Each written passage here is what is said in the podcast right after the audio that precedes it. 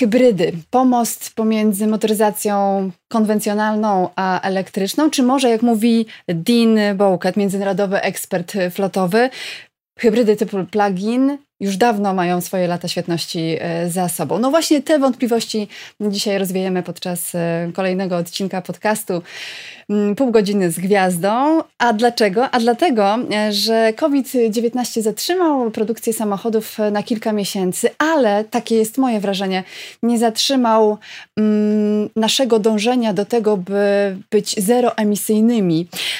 Przede wszystkim Unia Europejska, a właściwie jej eksperci podkreślają, że wychodzenie z pandemii to szansa na przyspieszenie transformacji w kierunku zeroemisyjności. Ważne jest obranie dobrego kierunku, a ekspertami w tym kierunku z nami podążać będą dr Alicja Pawłowska-Piorun, PO kierownika Zakładu Niskoemisyjnego Transportu Krajowy Ośrodek Zmian Klimatu. Dzień dobry. Dzień dobry. Oraz Maciej Mazur, dyrektor zarządzający Polskiego Stowarzyszenia Paliw Alternatywnych. Dzień dobry. Witam serdecznie. E, moi drodzy, na początek e, wyjaśnijmy, czym zajmują się Wasze e, instytucje, które reprezentujecie i jaki mają związek z Mercedes-Benz Polska. Krajowy Ośrodek Zmian Klimatu to stosunkowo nowy gracz na rynku, jeżeli chodzi o badania i rozwój w Polsce. Powstaliśmy w kwietniu tego roku, więc jesteśmy młodzi, ale już mamy ogromne ambicje. Jesteśmy ośrodkiem, który zajmuje się zmianami klimatu i ich skutkami, czyli czymś, co teraz, nie tylko w dobie pandemii, ale od paru lat jest tematem, który nie schodzi z czołówek gazet. Przy czym po raz pierwszy jest to tak wiele różnych tematów połączonych jedną myślą przewodnią. Mhm. Więc jest to zarówno kwestia nie tylko niskoemisyjnego, ale zeroemisyjnego transportu, ale także smart city i sprawiedliwej transformacji. Więc zmiany klimatu tak, ale przede wszystkim e, mitygacja i adaptacja do tych zmian klimatu i jak każdy z tych obszarów, w tym transport, może w tym pomóc. Polskie Stowarzyszenie Paliw Alternatywnych, które mam przyjemność reprezentować, to największa w Polsce, jedna z największych w Europie organizacji, która zajmuje się promocją zeroemisyjnego transportu. Staramy się tutaj w Polsce i w naszym regionie Europy wspierać te zmiany, które się dzieją na naszych oczach. Zmiany w kierunku nisko i zeroemisyjnego transportu, a także szerzej zmiany w obszarze mobilności jako takiej, bo przecież nie tylko elektromobilność, ale też współdzielenie, connectivity, wreszcie autonomiczność to są rzeczy, które tak naprawdę będą się działy na przestrzeni kolejnych e, lat i będą definiowały na nowo mobilność. Jesteśmy organizacją, która zrzesza blisko 120 podmiotów i oczywiście między innymi naszym członkiem jest firma Mercedes. Nie mogłoby być inaczej, wszak to jest koncern, który bardzo blisko stawia sobie idee związane z zeroemisyjnym i niskoemisyjnym transportem, zatem jesteśmy zaszczyceni mogąc współpracować z Mercedesem przy wielu projektach. Pomyślałam sobie, że bardzo mało wiemy jeszcze na przykład o hybrydach typu plug-in, a dzisiaj wokół tego tematu będziemy się e, kręcić w naszym podcaście. Zaskoczona byłam, że osoby, które interesują się motoryzacją, nie tylko tą konwencjonalną, ale także elektryczną, nie wiedzą, czym jest e, hybryda typu plugin, nie wiedzą, czym jest e, hybryda zwykła, czym jest hybryda pośrednia. Wyjaśnijmy może na początek, tak żeby już nie było żadnych wątpliwości po odsłuchaniu naszego podcastu. Z wielką przyjemnością. To prawda, to jest temat bardzo młody, elektryczna motoryzacja. Temat, e, który tak naprawdę na salonach e, pojawił się dopiero kilka lat temu. E, jak spojrzymy na ten rynek 10 lat temu, to ilości samochodów elektrycznych były liczone w setkach, w tysiącach.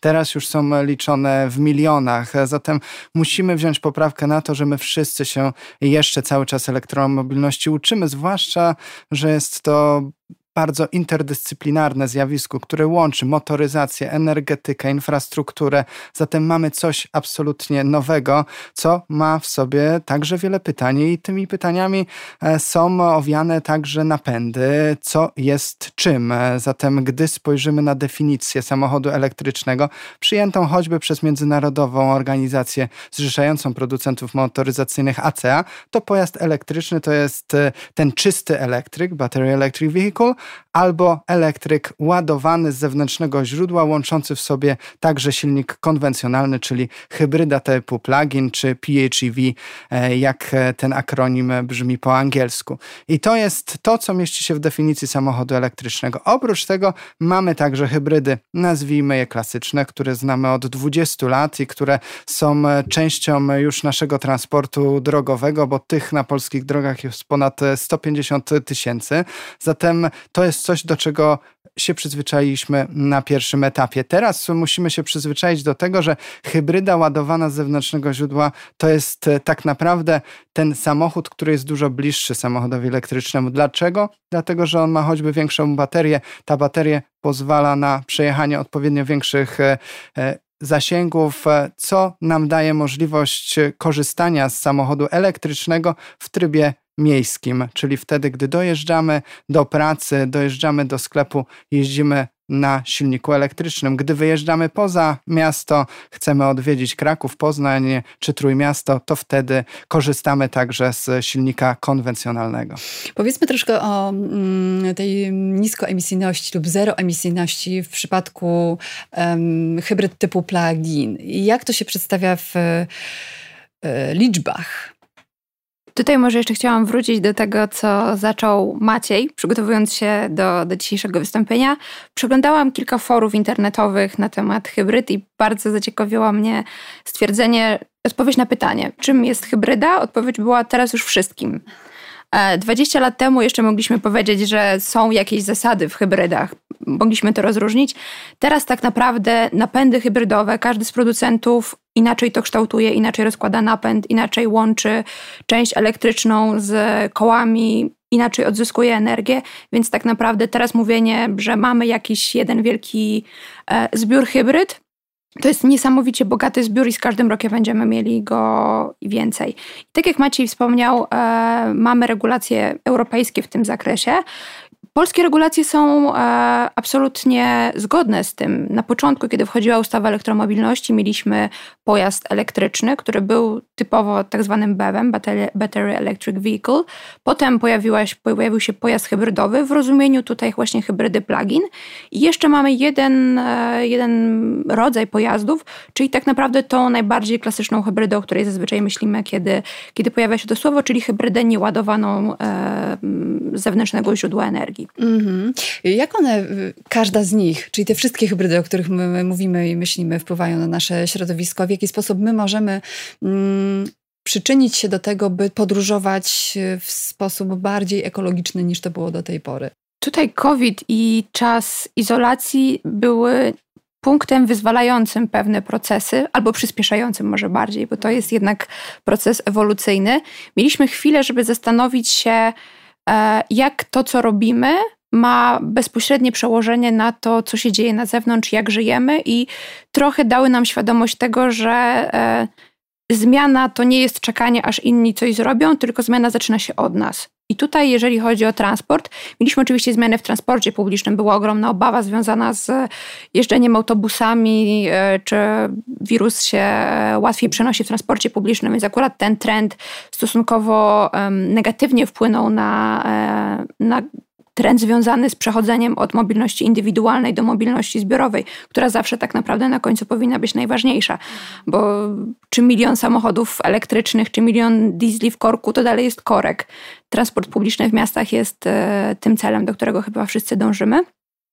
I e, w zakresie hybryd, tutaj e, od tak naprawdę nie tylko od początku pandemii, ale to jest trend, który nie, nie uległ załamaniu. Pewnie możesz mnie poprawić, Maciej, ale jak z, jeżeli chodzi o zmiany w zakupie samochodów, e, był bardzo duży spadek w zakresie nowych rejestracji diesli i e, typowo spalinowych. Hybrydy nie wyhamowały tak mocno. Tak A samo... przyspieszyła, e, zwiększyła się sprzedaż. Tak, to pokazuje w którym kierunku zmierzamy i to, że zewnętrzne, tak ważne wydarzenia potrafią, dają nam szansę pozwolić e, przemyśleć, co możemy zrobić samodzielnie. I tutaj ten trend dotyczył i zwykłych hybryd, i bateryjnych, i plug-in. Choć oczywiście Tutaj też Maciej wcześniej o tym wspomniał. E, to nie są wszystko równorzędne samochody, w tym mhm. sensie, że tak jak możemy na to patrzeć trochę jak na linię ewolucji Kiedyś mieliśmy konia, potem był samochód i teraz ten samochód ewoluuje w bardzo wielu kierunkach, więc mamy klasyczny, mamy hybrydę niedoładowaną, mamy plug-in, mamy elektryczny, a być może za elektrycznym jest hybrydowy, przepraszam, nie hybrydowy, Hybry, tylko wodorowy. Mhm. wodorowy, który tak naprawdę jest też e, pojazdem elektrycznym, więc w tym sensie ewoluujemy, przy czym to jest ewolucja, która pozwala nam wybierać. To nie jest tak, że albo elektryk, albo nic, tylko każdy może we własnym tempie dojść do, do zeroemisyjności. No i właśnie. Ja bym jeszcze mhm. tylko dodał, e, zamykając klamrą e, temat COVID-u, że rzeczywiście tak jest i to potwierdzają liczby, że my się już odbiliśmy jako rynek elektromobilności, globalnie patrząc.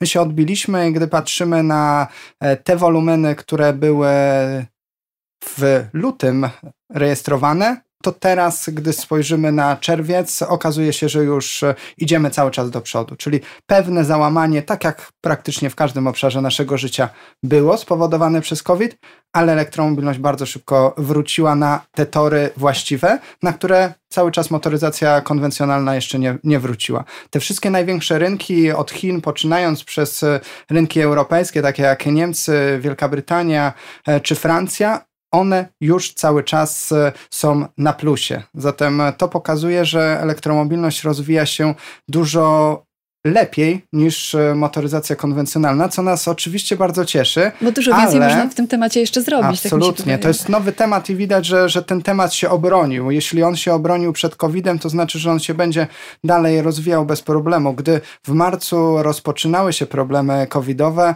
to my mogliśmy przeczytać w mediach artykuły, że elektromobilność się już zakończyła, nim się nie zaczęła. Ja dostawałem telefony, czym my się będziemy zajmować, jak już elektromobilności praktycznie praktycznie nie ma. Okazało się, że jest zupełnie inna sytuacja, że rzeczywiście to jest pewnego rodzaju dynamizator e, zmian w obszarze mobilności jako takiej, między innymi w obszarze transportu i rzeczywiście zaczęliśmy się dużo, e, dużo szybciej rozwijać, e, co nas, co nas bardzo cieszy. A wracając do samych hybryd i tego, jaki jest wpływ na środowisko, to wszystko zależy tak naprawdę od tego, jak my korzystamy z samochodu. O, właśnie. I to jest, i to jest podstawowa sprawa, od której powinniśmy zacząć, bo oczywiście możemy patrzeć w dane katalogowe i tymi danymi katalogowymi się posługiwać, ale tak naprawdę powinniśmy sobie zdefiniować, dla kogo są poszczególne segmenty pojazdów. A gdy to zrobimy, to się okaże, że każdy może znaleźć pojazd dla siebie idealny. Z naszych badań jasno wynika, że 82% z nas nie jeździ dziennie więcej niż 50 km.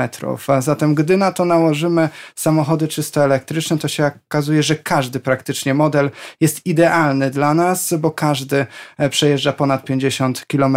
Gdy na to nałożymy nawet pluginy, to się okazuje, że te 50 km to ten próg jest osiągany przez większość modeli. Zatem dla 82% z nas samochody elektryczne czy to czyste elektryki, czy pluginy są już teraz e, właściwym wyborem, ale my musimy umieć z nich korzystać. Dobrze, że wspomniałeś o tym, że musimy z nich e, korzystać, bo rzeczywiście e, jazda samochodem typu hybryda plug-in jest trochę inną jazdą niż ta jazda samochodem elektrycznym, czy choćby samochodem z silnikiem spalinowym. Dean Bowcat, ja się na niego powoływałam, czyli ekspert, międzynarodowy ekspert do spraw e, floty, twierdzi, że plugin e, już jest pase totalnie, ale ja się z nim nie zgodzę, bo na przykład Mercedes-Benz mm, do końca roku wprowadza na rynek 20 wariantów modeli z hybrydowym napędem e, plugin od klasy A do klasy S i od GLA do GLE, co oznacza, że będziemy mieli do dyspozycji mnóstwo samochodów, które dowiozą nas do celu, no i przy okazji też być może nauczą nas nas poruszać się no, troszeczkę inaczej. No właśnie, dla kogo jest hybryda typu plug-in?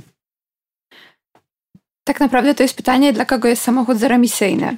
Po pierwsze, to co Maciej wspomniał, to jest świadomość tego, skąd będziemy brali tak naprawdę ten prąd i jak będziemy jeździć, jak będziemy używać tego samochodu, bo to nie jest tak, że mieliśmy 3-litrowego diesla, teraz kupimy sobie samochód elektryczny lub plug-in i jesteśmy absolutnie zeroemisyjnie ekologiczni, możemy już zapomnieć o naszym wkładzie w związku ze zmianami klimatu. Absolutnie nie. Mhm. E, tutaj samochody elektryczne, i to było od początku e, dość mocno akcentowane, to nie, to nie miały być samochody, które od razu były dla wszystkich na takich samych warunkach.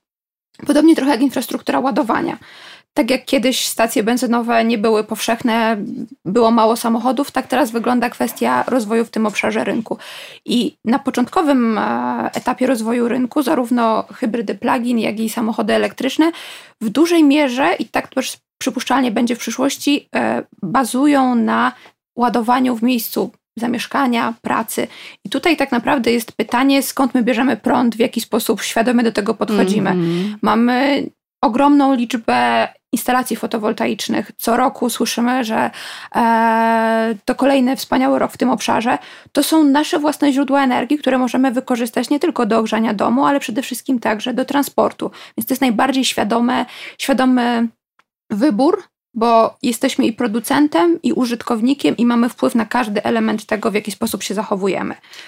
Czyli nie, może, nie musimy kupować energii e, z certyfikatem, a możemy produkować swoją energię i dzięki temu możemy wykazywać się mm, tym, że jesteśmy bardziej ekologiczni także w, w transporcie.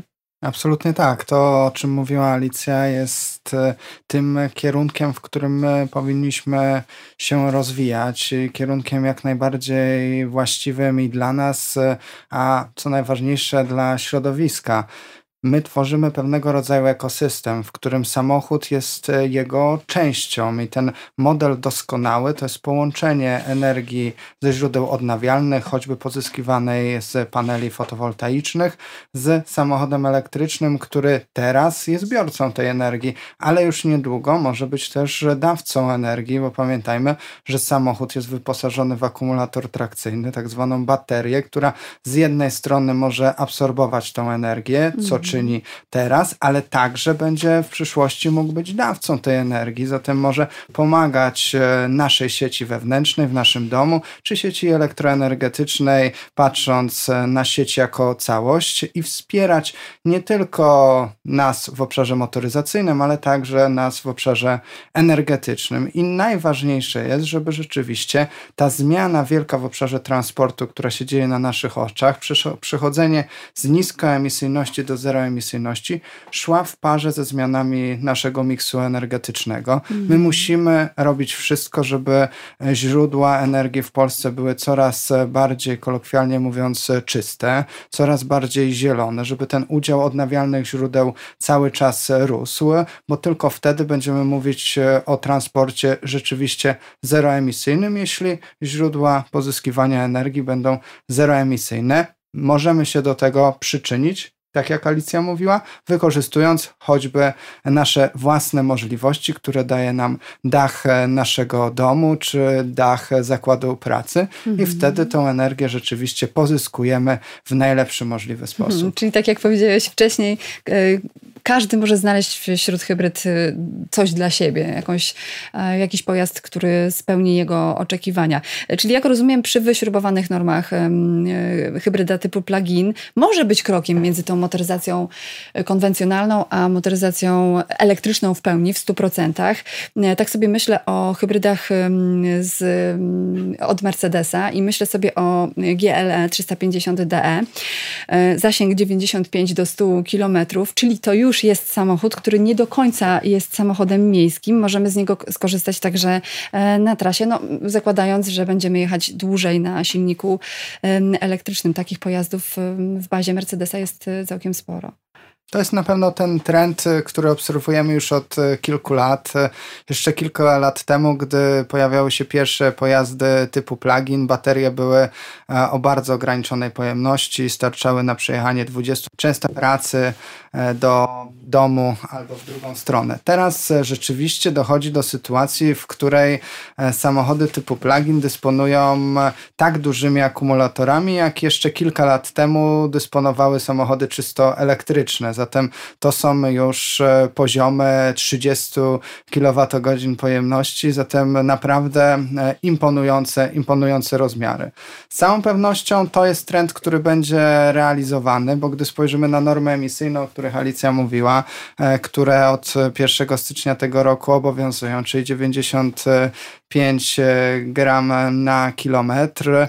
To są normy, które pozwalają nam rozwijać różnego rodzaju pojazdy, hybrydy, hybrydy typu plug-in, oczywiście także czyste elektryki, ale gdy spojrzymy na to, co się wydarzy za 10 lat, gdzie te normy zostaną ograniczone o kolejne 37,5%, to się okaże, że praktycznie samochody konwencjonalne nie będą mogły ich e, spełnić e, z przyczyn choćby technicznych. Zatem to przejście w kierunku zeroemisyjnej motoryzacji jest e, w dużym stopniu też wynikową tego, jakie są normy emisyjne funkcjonujące, zresztą nie tylko w Unii Europejskiej. Normy emisyjne funkcjonują także na rynku azjatyckim, w Chinach, czy chociaż poluzowane w ostatnim czasie na rynku amerykańskim. Zresztą Chiny y, zdaje się największy producent y, stacji ładowania do samochodów e, elektrycznych. Absolutny lider w każdym obszarze elektromobilności.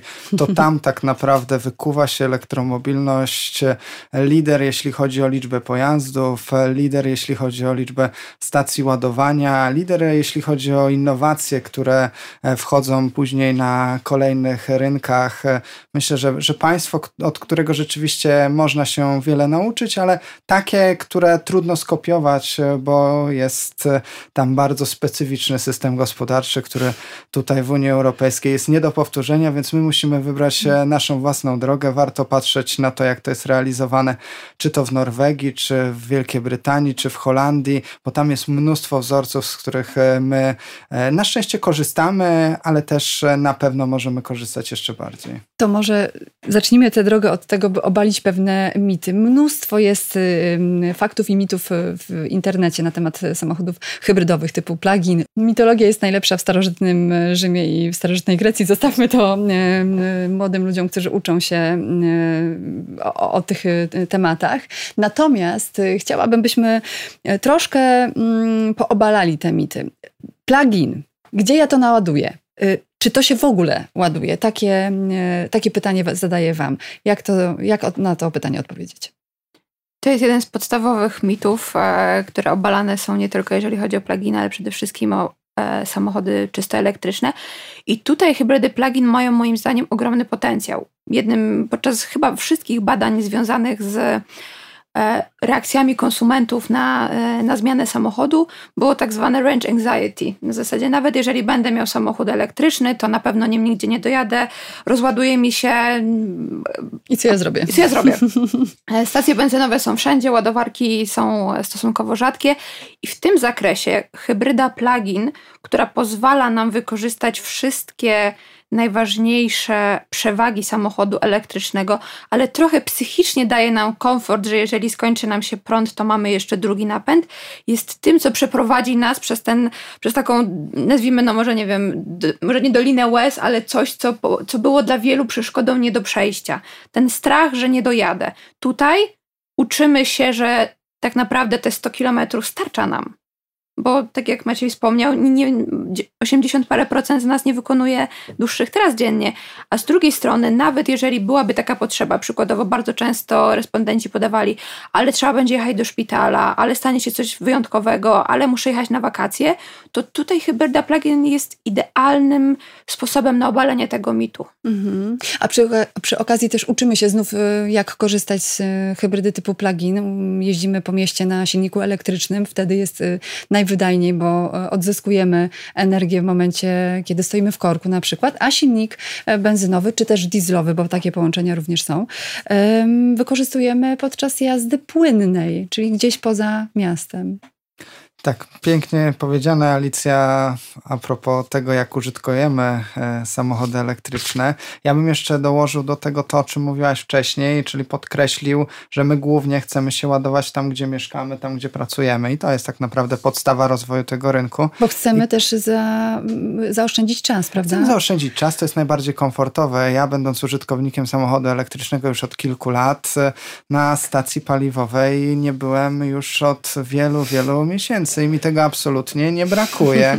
E, mimo tego, że naszymi oczywiście wspaniałymi członkami są także koncerny paliwowe i tam też rozwijane są stacje ładowania. To ja stacji ogólnodostępnych co do zasady nie chcę oglądać, bo dla mnie większym komfortem jest przyjechanie do domu i naładowanie tego samochodu wtedy, kiedy samochód i tak i tak stoi. Pamiętajmy, że samochód stoi przez ponad 90% swojego czasu użytkowania. Z drugiej strony, jak e, mam potrzebę, to e, w miejscu pracy mamy także ładowarkę, gdzie możemy samochód e, doładować, jeśli tego zasięgu nam brakuje. Zatem my ładujemy się głównie tam, gdzie mieszkamy i tu także liczby pokazują, że to jest gigantyczny rynek, bo my w Polsce mamy zgodnie z danymi gusowskimi ponad 5 milionów budynków, z czego 90% to są budynki jednorodzinne. Mhm. Czyli ta prosta matematyka nam pokazuje, że ponad 4 miliony budynków w Polsce to są budynki jednorodzinne, czyli takie, w których co do zasady możemy naładować samochód elektryczny, niezależnie czy to jest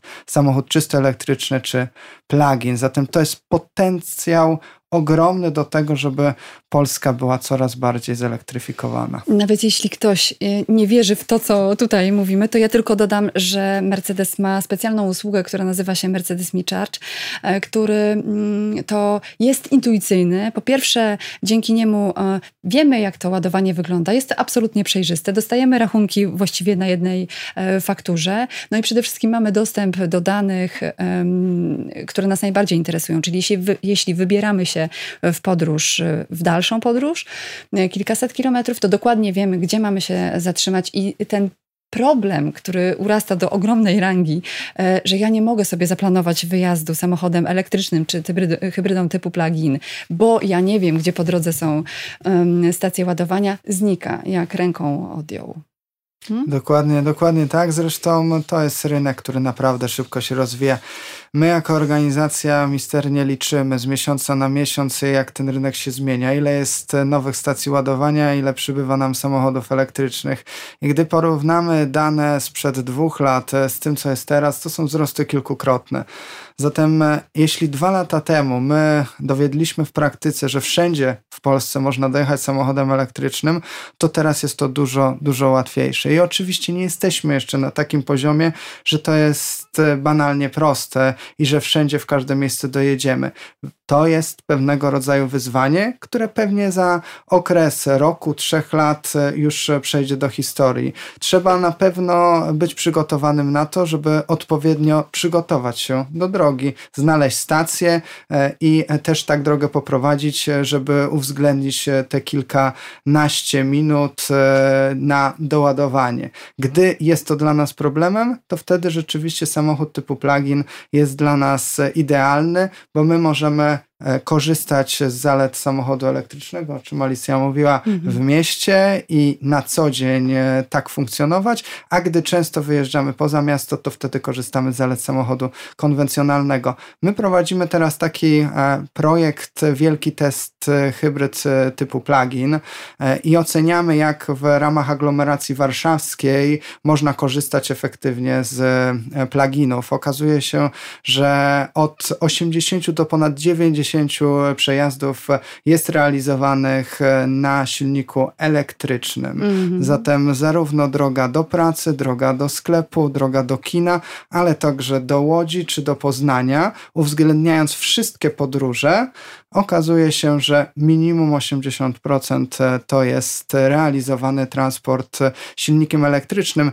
I też warto dodać e, jeden mit, który myślę, że się pojawił e, kilka lat temu. Pojawił się mit, że samochodu typu plugin nie ładujemy. My mhm. go kupujemy, ale my go nie ładujemy.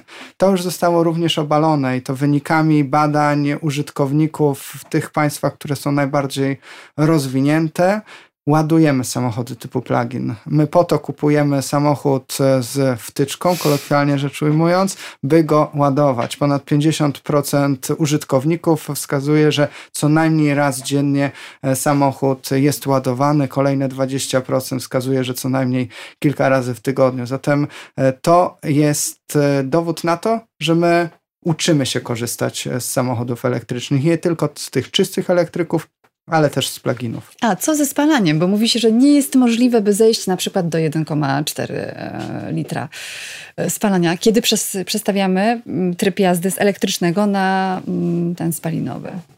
Tu znowu myślę, że wracamy do bardzo ważnej kwestii. My bardzo bardzo nie lubimy rozmawiać o teorii, bo tak naprawdę to praktyka definiuje nasze życie.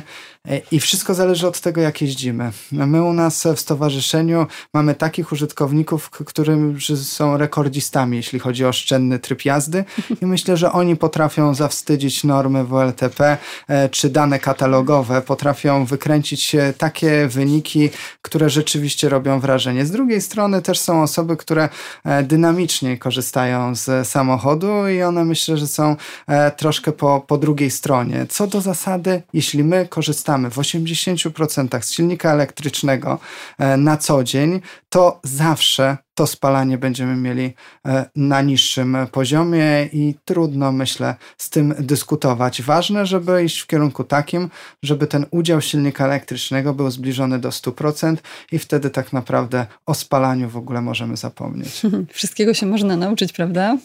Na pewno. Ja przypuszczalnie jestem po tej gorszej stronie mocy i 1.4 jest dla mnie nieosiągalne. jeszcze. Jeszcze, ale cały czas się uczę, trzeba mieć ambicje w tym zakresie.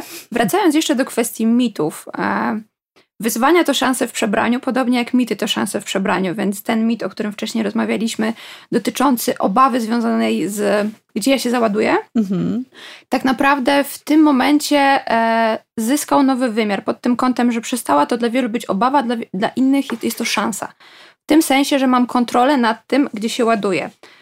Znowu przywracając trochę do, do stołu COVID, tak jak było na początku, widzieliśmy ogromne kolejki na stacjach benzynowych, ludzie próbowali na zapas trochę kupić benzyny, żeby czuć się bezpiecznie. Samochód elektryczny i hybryda plug-in w tym zakresie daje nam poczucie tego, że panujemy nad tym, kiedy go naładujemy i jesteśmy niezależni. Mm. W tym wypadku mamy to bezpieczeństwo, tak poczucie może psychicznego bezpieczeństwa, że jeżeli będę go potrzebował, to go naładuję, bo mam fotowoltaikę na dachu, więc jestem trochę bardziej niezależny. I tutaj wchodzi bardzo ważne pojęcie, które jest bardziej pojęciem rynku energetycznego, a nie motoryzacyjnego, czyli lokalnego wymiaru energii. Mm. Każdy, kto w tym momencie myśli o fotowoltaice, prędzej czy później pomyśli o komplementarnych elementach. I tutaj ładowanie i hybryda plugin jest idealnym rozwiązaniem. No, mam nadzieję, że Państwa przekonaliśmy. E, przede wszystkim mit o e, wysokich kosztach naprawy i serwisu hybryd trzeba obalić, bo absolutnie to nie jest e, prawdą. Mit o awaryjnym akumulatorze. Ten akumulator służy przez cały okres użytkowania samochodu, a serwis jest tańszy niż w tradycyjnych autach. Mm, no i fakty są takie, że mamy pełen moment obrotowy dostępny od zaraz, co wielu miłośników szybkiej jazdy ale bezpiecznej oczywiście ucieszy. Napęd spalinowy przy hybrydzie mm, wykorzystywany na wyższych prędkościach e, poza miastem. No i mnóstwo takich ciekawostek, które pewnie jeszcze będziemy mieli okazję w naszym podcaście e, poruszyć. E, a ja tak na koniec powiem tylko, że hybryda mm, właściwie mm, patrząc na hybrydę powinniśmy najpierw spróbować, a dopiero później oceniać i mam nadzieję, że moi goście się z tym zgodzą. Absolutnie, to jest podstawowa sprawa. My możemy dużo ciekawych rzeczy, mam nadzieję ciekawych, o elektromobilności mówić, ale dopiero każdy się przekona do elektromobilności, gdy wsiądzie do samochodu elektrycznego, przejedzie te pierwsze kilka kilometrów i gwarantuję, że on wychodząc z tego samochodu elektrycznego nie będzie chciał już wsiąść do zwykłego, konwencjonalnego. I to jest to doznanie, które tak naprawdę przesądza o tym, że to będzie rynek przyszłości i elektromobilność będzie naprawdę często gościła e, w naszych podróżach. Trzymamy za słowo. E, doktor Alicję Pawłowską-Piorun, PO kierownika Zakładu Niskoemisyjnego Transportu Krajowego Ośrodka Zmian Klimatu i Macieja Mazura, dyrektora mm, zarządzającego Polskiego Stowarzyszenia Paliw Alternatywnych. Piękne dzięki za wizytę. Dziękujemy. Dzięki serdecznie. I szerokiej zielonej drogi.